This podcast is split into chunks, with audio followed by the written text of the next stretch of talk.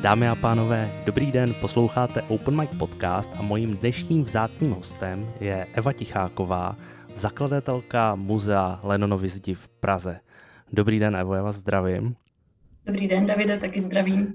Já musím říct, že na začátek, že opět je to díl, na kterém jsme se sálo dlouhé domlouvali a jsem rád, že se ten termín nějak potkal, natáčíme opět online a jenom na začátek eh, vlastně Lenonova zeď v Praze je takové kultovní místo s takovým geniem locí, které od, nějak od počátku 60. let bylo místem, kde se odehrávala historie, psali se tam, bylo to i nějaké takové místo, řekl bych, eh, protestu. A někdy v těch 80. letech, když eh, vlastně došlo k, když zavraždili Johna Lennona, tak eh, se tam objevily vzkazy a jakási sounáležitost, lítost a nad touto událostí. A jak se to stane, že člověk se ráno probudí a řekne si, založím muzeum? Eh, nebylo to tak úplně jedno ráno, že bych se probudila a řekla si, založím muzeum. Byť ten nápad samotný samozřejmě vznikl asi v nějaký jeden moment, ale vedla k tomu dlouhá moje historie nějak lásky k Beatles a studia na eh, Vysoké škole ekonomické, kdy jsem hledala téma svojí diplomové práce. Studovala jsem cestovní ruch a nějak jsem tam prostě ty Beatles musela dotlačit. A ráda jsem chodívala právě k Lennonově zdi, uh, byť ne úplně jako ten typický turista, ale spíš jako uh, ne pamětník, ale prostě člověk, co ho zajímá, co ta Lennonova zeď znamenala dřív, než co znamená dnes. A tak mě napadlo vlastně, že bych mohla psát něco o té Lennonově zdi. A vlastně ta historie je natolik zajímavá, že by bylo skvělé to zhromáždit nějak na jednom místě, které by bylo návštěvnicky přivětivé a nějak by ty turisty trošku jako edukovalo, uh, že by to nebylo potom to místo jenom, kde se vyfotí, udělají si selfiečko a vůbec netuší, proč se to jmenuje Lennonova zeď, když přece John Lennon v Praze nikdy nebyl. Uh, takže tak nějak když jsem se díval na ten web váš, tak vy nabízíte vlastně v rámci mm, jako nedaleko od Leno, Lenonovy zdi eh, v baru Napa, jmenuje se to takhle? Eh, jmenuje se to tak. Jo. Jmenuje se to tak, nabízíte v podstatě jako kdyby eh, jak videoprojekce, tak fotografie a vy jste otvírali vlastně v covidu, nebo respektive v době, kdy, eh, kdy ještě to úplně nebylo za námi a ještě teď klepu, že doufám, že je to za námi, tak eh, jak to teďka ten rok a něco, jestli si to dobře, jestli si to, jsem si to dobře pamatuju, tak eh, jak to běží? Jak se vám daří? Ještě to není vlastně ani rok. Prvé jsem otevřela v červenci 2021, takže za chvíli to bude rok a ještě tam byla teďka pauza chvíli a tak, takže ten rozjezd byl pomalý a je stále vlastně relativně pomalý, byť teďka už těch turistů trošku přibývá a ti vlastně tvoří jako největší eh, zatím teda stále mm, návštěvnickou skupinu, cílovou skupinu. A na začátku to vlastně bylo dobré, protože v tom červenci ten covid zase tak eh, naštěstí nehýřil a nešířil se a ta vernisáž měla úspěch poměrně i vlastně v českém publiku, takže potom hodně Čechů přicházelo, že se o tom dočetlo v novinách a bylo to hezky, hezky vlastně mediálně uh, zpropagovaný. A teďka zase ti turisti, jak to bude dál, uvidíme. Jako lepší se to, ale stále to ještě není žádná sláva, tak to nebudu si zase vymýšlet. A co je z vašeho pohledu takovým největším lákadlem toho projektu? Jako na co jste tak nejvíc hrdá v rámci, v rámci uh, té tvorby nebo toho všeho, co jste kolem toho udělala? Mm, za mě to ten film dokumentární, který tam promítáme, ten, když už teda někoho přesvědčím, až se na něho podívá, trvá 30 minut, takže to zase tolik času nezabere. A většina lidí nakonec na to dá a podívá se, tak jsou pak fakt nadšení většinou, že jim vlastně ten vhled, ten film dá jako největší, spíš než když si tam budou číst ty texty jako s těma fotografiemi. Ty fotky jsou i v tom filmu vlastně některé, některé jsou tam zase vystavené, tak to je taky fajn. Uh, pak tam jsou knihy, LPčka a tak, tak to jako spíš je tak pro tu atmosféru, ale fakt ten film si myslím, že jako v člověku zanechá těch informací a dojmů úplně nejvíc. V tom filmu předpokládám je i ta historie, která je jako kdyby před těma osmdesátkama. Jo, jo, jo, část je tam, je tam i, i ta dřívější. Vy jste zmínila na začátku, že vlastně k, to, k tomuhle projektu obecně, k Johnovi Lennonovi, k Lennonově zdi jste se dostala částečně prostřednictvím uh, vysokoškolských, nevím, bakalářských prací, které, které jste psala na vysoké škole. Te, a považujete se za znalkyní Beatles, teda když se, když se pomaličku dostáváme k té konkrétní kapele? Jo, jo, určitě jako na české poměry si myslím, že moc lidí v mém věku, co o nich ví, tolik asi není. No.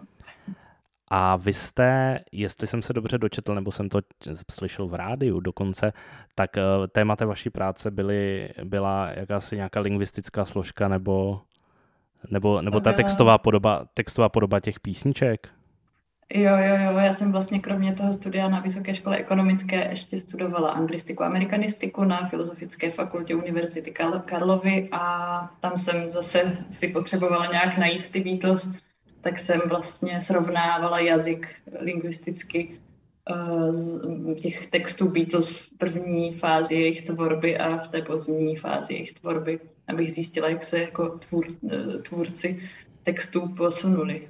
No a co je vám teda blížší? Takové to první období, když to tak řeknu úplně jednoduše, takové to Love Me Do, a nebo takové ty pozdní šedesátky, kdy vlastně nekoncertovali, seděli ve studiu a, a pilovali v úvozovkách, když to takhle řeknu. Jako jak, jak se na to díváte, na tady tohle? Já teda se nepovažuji za nějakého Beatloga, musím říct, že spíš jsem četl jenom nějaké knížky, ale vím, že nějak to takhle se vnímá, tak jak to vidíte? Nebo co je vám blížší?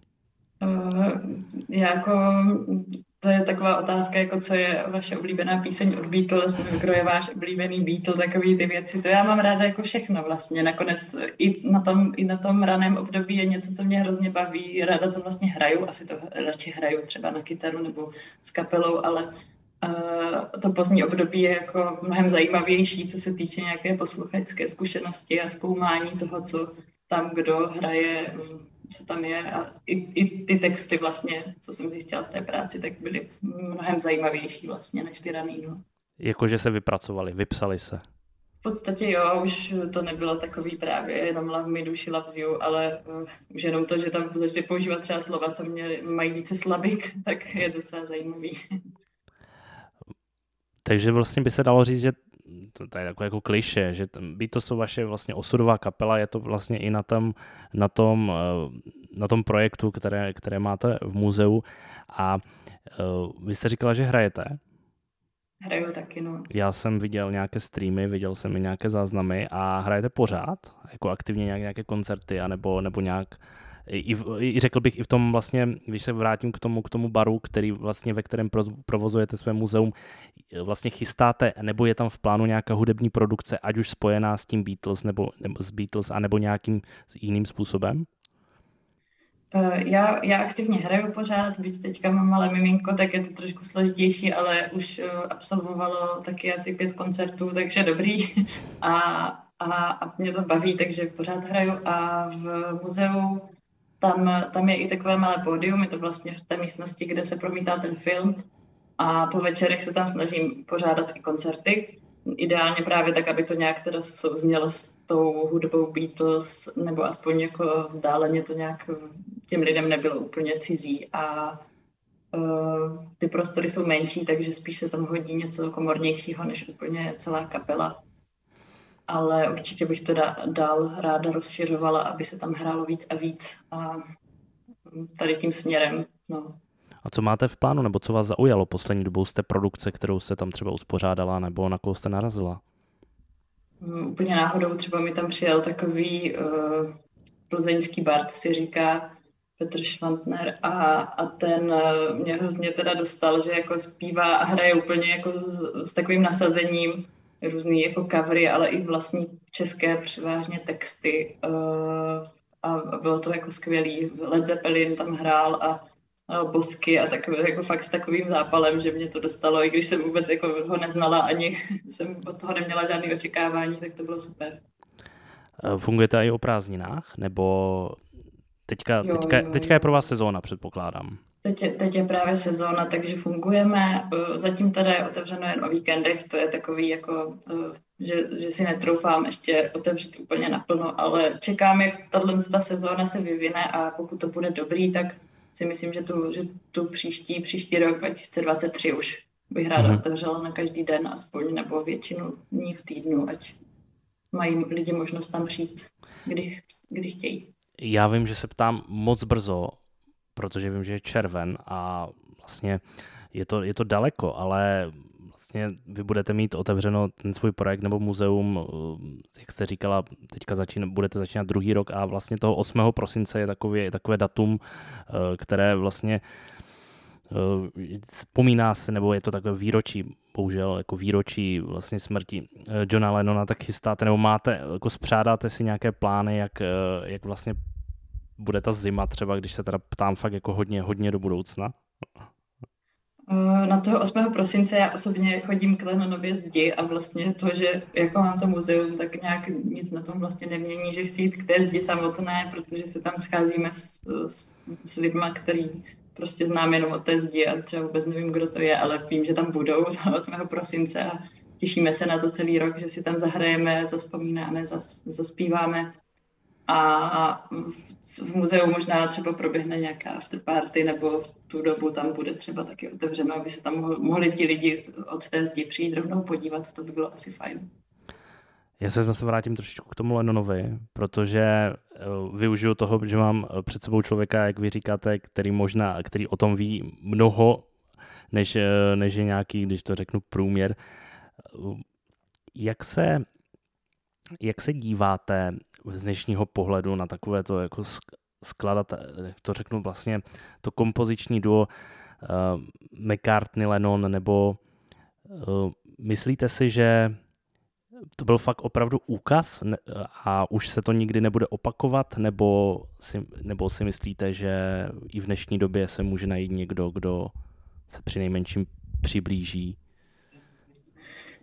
určitě to v něčem byl úkaz jedinečný, oni jako každý sám za sebe byl skvělý a když se spojili dohromady, tak to vytvořilo něco, máme takový hezký přirovnání, že uh, Lennon McCartney byli jako dobré laté, že McCartney je ta mléčná pěna výborná a Lennon je to hořký preso a prostě jenom mlíko nebo jenom preso jako je fajn, ale to dohromady prostě je fakt skvělý.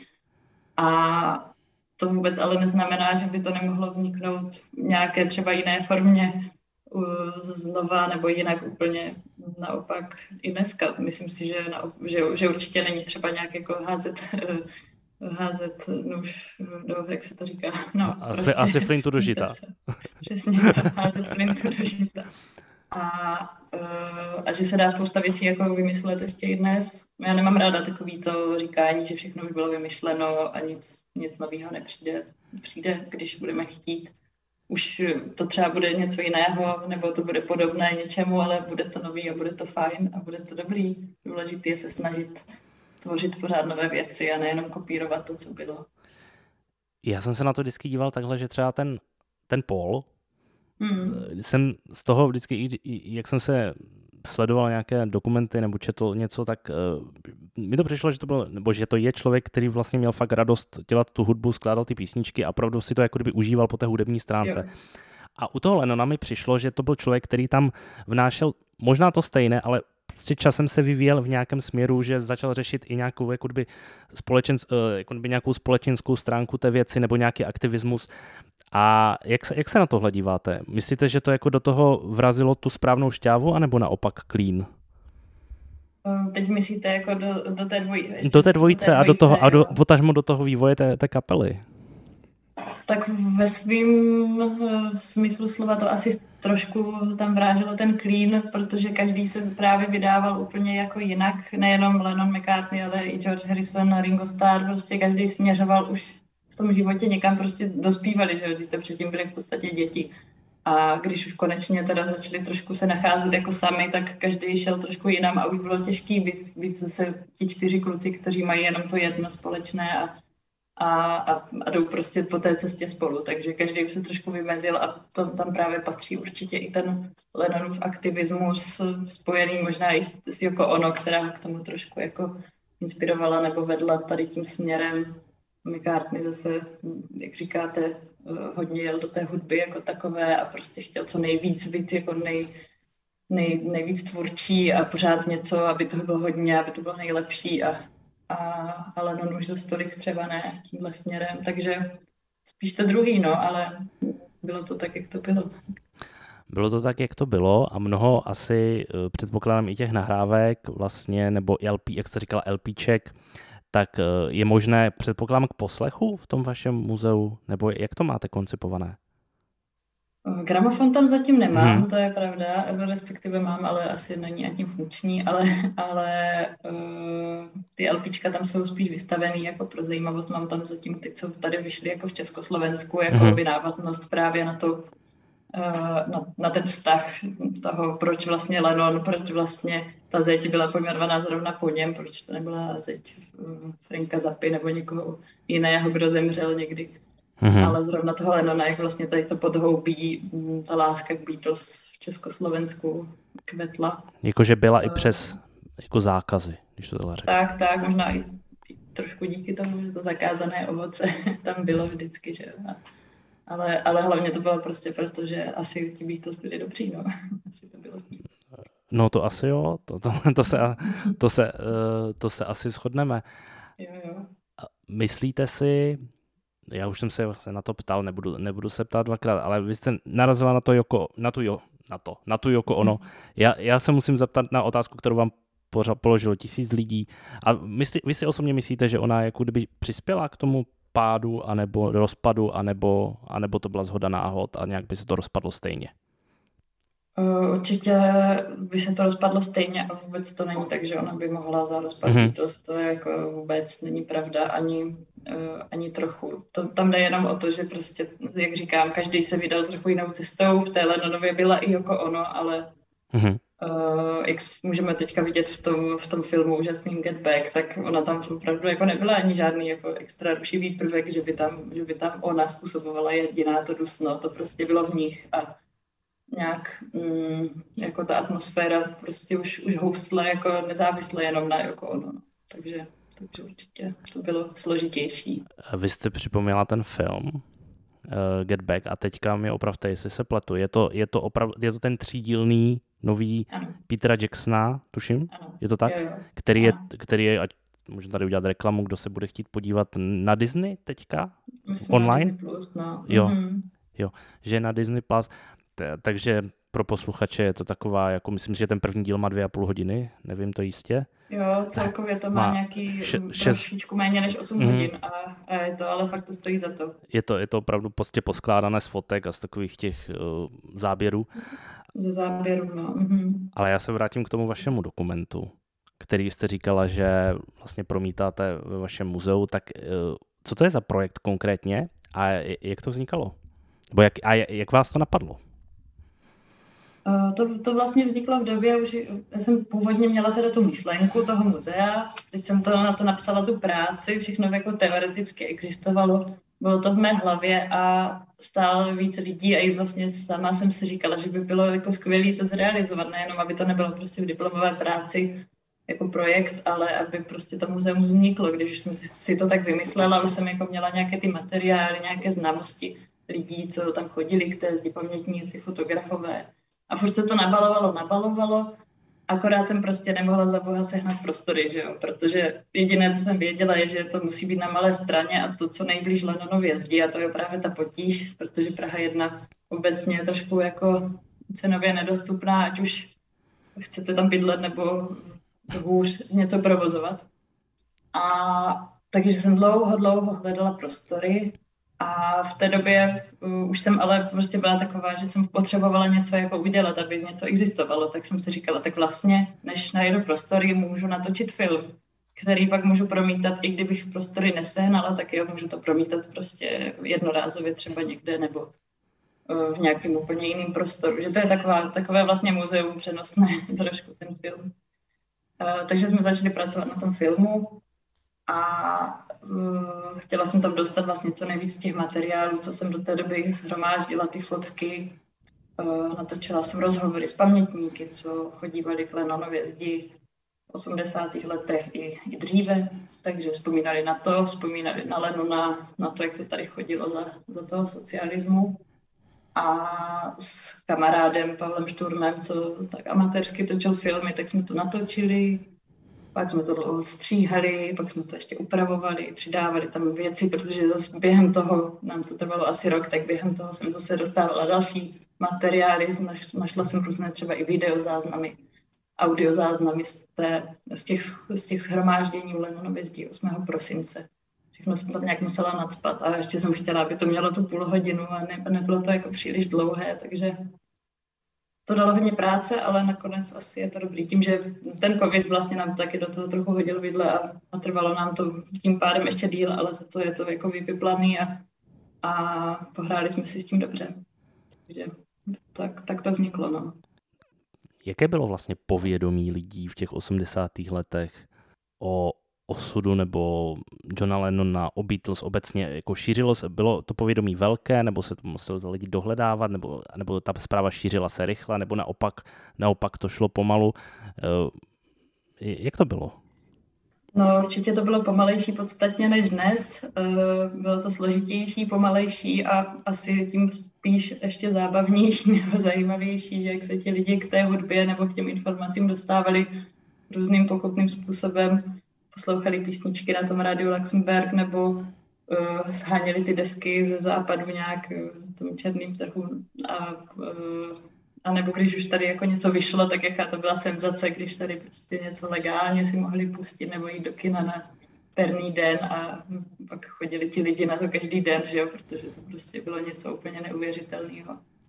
A uh, ta, ta zpráva od smrti Lenona třeba se tady objevila ten další den jako to byl takový, takový odstavec jako rudým právu vyšel, a, ale hnedka, že se strhla, prostě nějak se ti lidi mezi sebou to jako dozvěděli, že se, že se to stalo, když je to zajímalo, tak prostě když se chce, tak, tak, se, to, tak se to dozvěděli, no. Myslíte, že to jako paradoxně ještě víc popularizovalo ty Beatles u nás? Možná trochu jo, ale těžko říct, to jsou spekulace, no.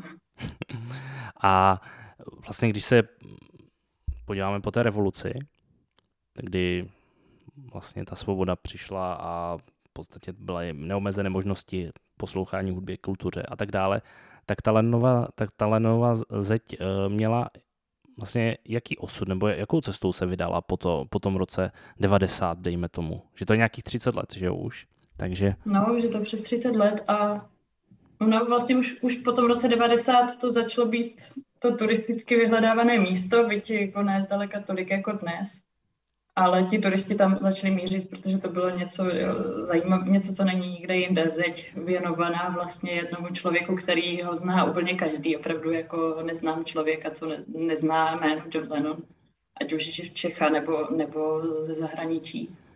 A hledali tu zeď prostě turisti, takže se to stalo opravdu turistickou atrakcí. A, a ten význam, co to mělo původně, tak to jakoby trošku ztrácelo. Na druhou stranu to, že se na to vždycky psaly ty nápisy, tak nějakým způsobem odráží stále to, ten stav společnosti. To se mi na té zdi líbí, že vlastně uh, i když to třeba dneska není hezké, nebo nebylo hezké, nebo se to prostě mění nějakým způsobem, který lidi říkají, že uh, není hezké a mělo by se to přemalovat a zrušit a tak, tak to, jak to vypadá, tak nějak jako odráží to, co se děje a, a jako, jak ta zeď dneska, v jakému účelu slouží, že tam někdo se podepíše, tak hold asi lidi se rádi podepisují a myslí si, že to je něčím zajímavé, no, tak asi tak. A máte třeba vy osobně ambici, jak ten svůj projekt toho muzea, tak obecně povědomí o té uh, zdi Johna Lennona v Praze více zviditelnit, propagovat do zahraničí. Prostě já, jako žijeme v takové interaktivní době, tak jestli vás to napadlo? Určitě, určitě bych ráda eh, to dostala aspoň třeba do těch průvodců turistických, aby jako věděli, že existuje muzeum a že se tam můžou dozvědět právě o té zdi víc a že to je vlastně zajímavější než ta samotná zeď, protože ona sice jako je hezká, že se u ní můžou vyfotit a můžou si to dát na Instagram, ale že může být třeba fajn i vědět, co, za, co z, jako zajímavého se odehrává za, za tou, za, za, za tou barevnou zdí. Že to není jenom ta, ten, ten aktuální obraz, ale naopak, že se to měnilo to prostě tolikrát celkově, úplně se to přemalovávalo, za, zabělovalo, že jo, potom různě i po tom 90. roce, jak se to přemalovávalo a proč a jak, tak to je jako veli, velice zajímavé, takže určitě bych chtěla to rozšířit i do zahraničí. A jste jediná, kdo vypráví ten příběh nové zdi, nebo víte? Uh, určitě nejsem jediná, tak vyšla tady nedávno kniha Lenonova zeď v Praze, hmm. kterou napsali Petr Blažek, Filip Pospíšil, Roman Laube, takže z části historici, z části pamětníci a uh, ta je ovšem zatím vydaná jenom v češtině a je to kniha, je to prostě kniha, kterou si koupí lidi, co je to zajímá, ale to muzeum přece jenom je takový trošku interaktivnější, je to místo, kam přijdete, máte to všude kolem. Navíc teďka to můžu doporučit tam jít v létě, je tam jako příjemný, příjemný chládek, jak to v suterénním prostoru. Takže když je jak dneska, nebo prostě teplo, hodně teplo, je tam stabilní teplota vlastně po celý rok, takže je to velmi příjemné. Uh, takže přece jenom je to trošku jiné, než jenom si koupit knihu a přečíst si je doma. Určitě. Nicméně já se zase takový, jako udělám takový oslý mustek k těm Beatles, protože jsem si to takhle jako nalajnoval, nebo nalajnoval v úvozovkách, že uh, to bude takové dvojí a využiju zase opět ten váš rozhled. Vlastně Beatles obecně, nebo i John Lennon, ale Beatles obecně potkali za tu svoji dlouhou kariéru, nebo nedlouhou, nebo relativně bohatou, ale spíš takhle to, to zní lépe, spoustu lidí. Mm-hmm. Kdo si myslíte, že byl jako nejdůležitější člověk, eh, kterého potkali ve vztahu k tomu jejich úspěchu? Asi to byl George Martin, jejich producent, a Brian Epstein, jejich manažer. Tyhle dva eh, si myslím, že mají největší nárok na to si říkat pátý Beatles, že bez nich by to bylo úplně jiné asi, no, že George Martin v tom nahrávání prostě Jasně. jim nechával tu volnou ruku, mohli experimentovat, zase naváděli trošku tím směrem občas do Yesterday přidal smyslových kvartetů a takové věci, co prostě změnili tu, tu jejich tvorbu vlastně výrazně. A Brian Epstein vlastně se jich ujal jako úplně těch mladých kluků, co ještě neznamenali moc a, a udělal z nich ty Beatles, no. A myslíte, že tou jeho sebevraždou, teda vlastně budem takhle řekneme, tak myslíte, že to je začátek jako toho konce? Eh, já si myslím, že trochu jo, no, že určitě to z, z, mnohé změnilo a a že se pak ty jejich cesty právě potom ještě víc začaly jako trošku rozcházet, mm. že už neměli ten, ten prvek toho koncertování, uh, on, on, on už tam nebyl, už prostě neměli toho svého tatínka, který by nad nima držel tu mm, ne, jako ochranu. ale prostě spíš ochranou ruku, ruku. A, a tak. A nebo a... ekonomickou ruku, ne? Spíš. I to možná, i ty, i určitě i ty peníze jako v tom hrály velkou roli, bohužel jo. No. Já jsem teďka se mi dostala do ruky, možná to určitě budete znát, eh, knížka relativně nová Poslední dny Johna Lennona. Jo. A tam s ní jsem teda vyrozuměl, že jako to, jako kdyby finančně, manažersky, eh, že to pak jako hodně neklapalo. Tak to, to, to mi jako, to mi jako, ne překvapilo, ale říkal jsem si, že jako dojet na to, jako bylo úplně takové trošku smutné, no.